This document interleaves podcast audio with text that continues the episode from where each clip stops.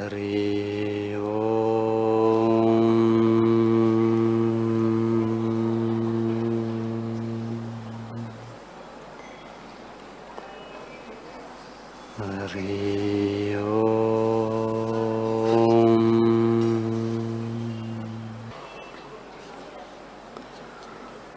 श्री सदगुरु परमात्मा नमः।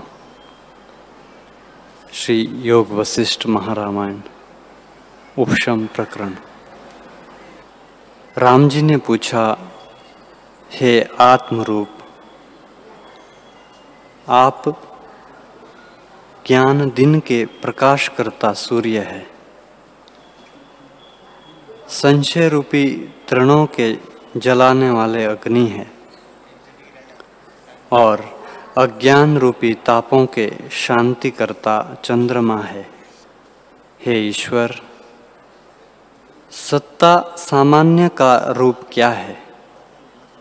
श्री वशिष्ठ जी बोले, हे राम जी, जगत के अत्यंत अभाव की भावना करके जब चित्त क्षीण हो और उससे जो शेष रहे, सो सत्ता सामान्य है। जब चित्त से रहित आत्म सत्ता हो और उसमें चित्त लीन हो जावे तब सत्ता सामान्य उदय हो। जो सत्य है, सो ही सत्ता सामान्य है।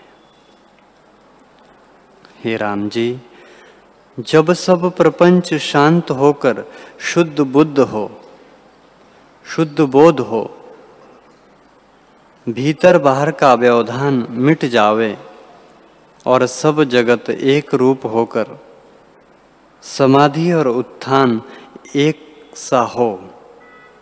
ऐसी दशा की जो प्राप्ति है, सो ही सत्ता सामान्य है।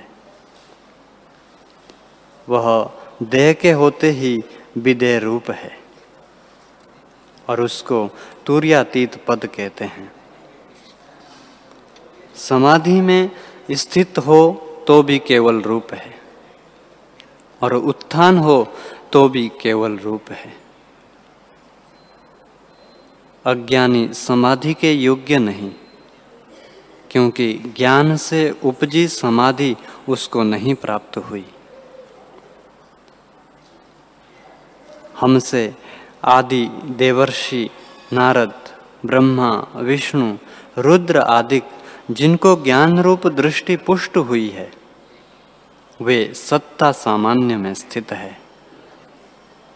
और उनको समाधि और उत्थान में तुल्यता है। जैसे आकाश में पवन का चलना और ठहरना समान है, और जैसे पृथ्वी में जल स्थित है और अग्नि में उष्णता स्थित है, तैसे ही सत्ता सामान्य में वह स्थित हुआ। जब तक जगत में विचरने को उसकी इच्छा थी तब तक वह ऐसे विचरता रहा। और जब विदय मुक्त होने की इच्छा हुई, तब पहाड़ की कंदरा में पत्थरों का आसन बनाकर, पद्मासन बाँध और दांतों से दांतों को मिलाकर सब संकल्पों का त्याग किया और प्राण वायुओं को मूल आधार चक्र में करके नव द्वार खेचरी मुद्रा से रोके। ना भीतर, ना बाहर, ना अध ना ऊर्धव सर्व भाव अभाव, विकल्पों को त्याग कर उसने जब आत्म तत्व में चित्त की वृत्ति को लगाया, तब शुद्ध चिन्ह मात्र में चित्त की वृत्ति जा प्राप्त हुई और रोम खड़े हो आए। जब उस व्युत्थान को भी उसने त्याग किया, तब सत्ता सामान्य विश्वम्भर पद को प्राप्त हुआ, जो परम विश्रांत, अनादि, आनंद और सुंदर रूप है। तब पुतले की नाई उसका शरीर हो गया, और जैसे शरत काल का आकाश निर्मल होता है, तैसे ही निर्मल पद को प्राप्त हुआ। जैसे सूर्य की किरणों के द्वारा वृक्ष में रस होता है और सूर्य उसे खींच लेता है। और जैसे समुद्र में तरंग उपज कर उसी ही में लीन होते हैं, तैसे ही उसका चित्त जिससे उपजा था, उसी में लीन हो गया। संपूर्ण उपाधि विलास से रहित होकर उस आनंद पद को प्राप्त हुआ। जिसमें इंद्र आदि को का आनंद भी तुच्छ भासता है।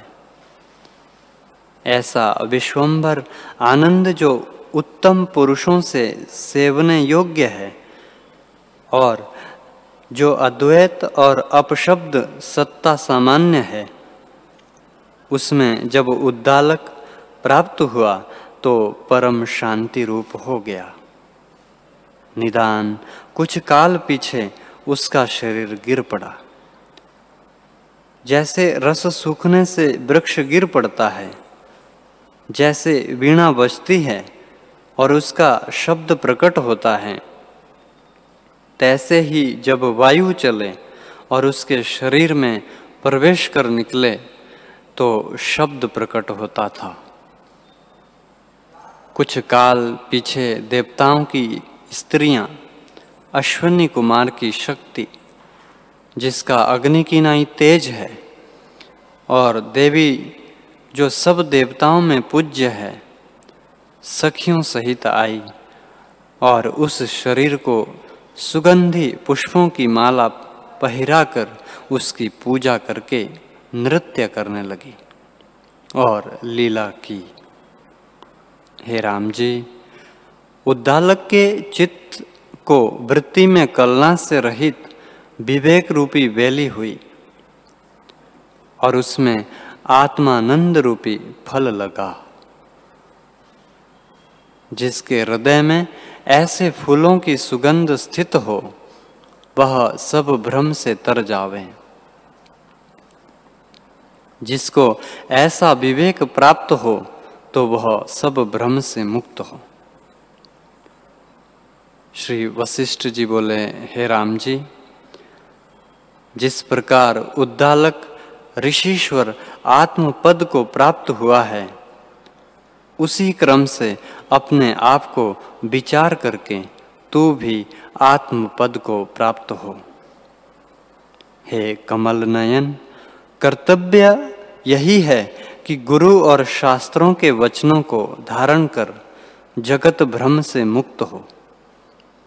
और आत्म अभ्यास से शांत पद को प्राप्त हो। प्रथम, गुरु और शास्त्रों के वाक्यों को समझिए। और उससे जो विषयभूत अर्थ है, उसके अभ्यास में बुद्धि को लगाइए। इस प्रकार जब दृढ़ता हो, तब परम पद की प्राप्ति हो।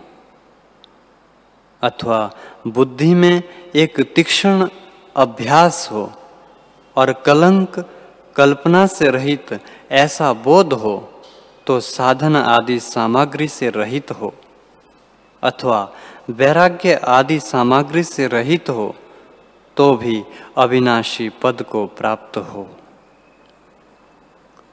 राम जी ने पूछा, हे भूत भविष्य के ईश्वर एक ज्ञानवान पुरुष तो समाधि में स्थित होता है और फिर जगत व्यवहार में विचरता है और एक समाधि में स्थित है, जगत का व्यवहार नहीं करता। इन दोनों में श्रेष्ठ कौन है?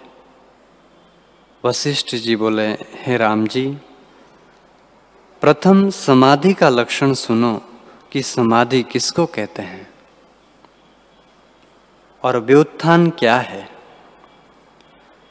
यह गुणों का समूह अहंकार से लेकर पंच तत्व गुणात्मक है। जो इनको अनात्म रूप देखता है, आपको केवल इनका साक्षी चैतन्य जाना है। और स्वाभाविक जिसका चित्त शीतल है उसको समाधि कहते हैं। जो मैत्री, करुणा, अमान्यता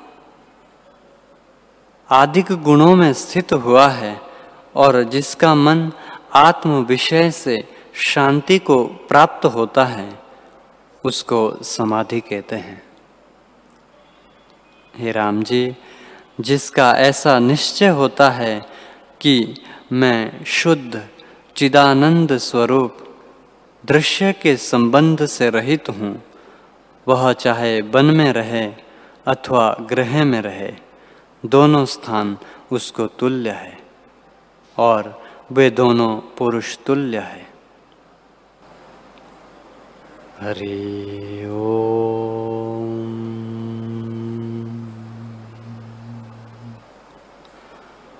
हरि ओम।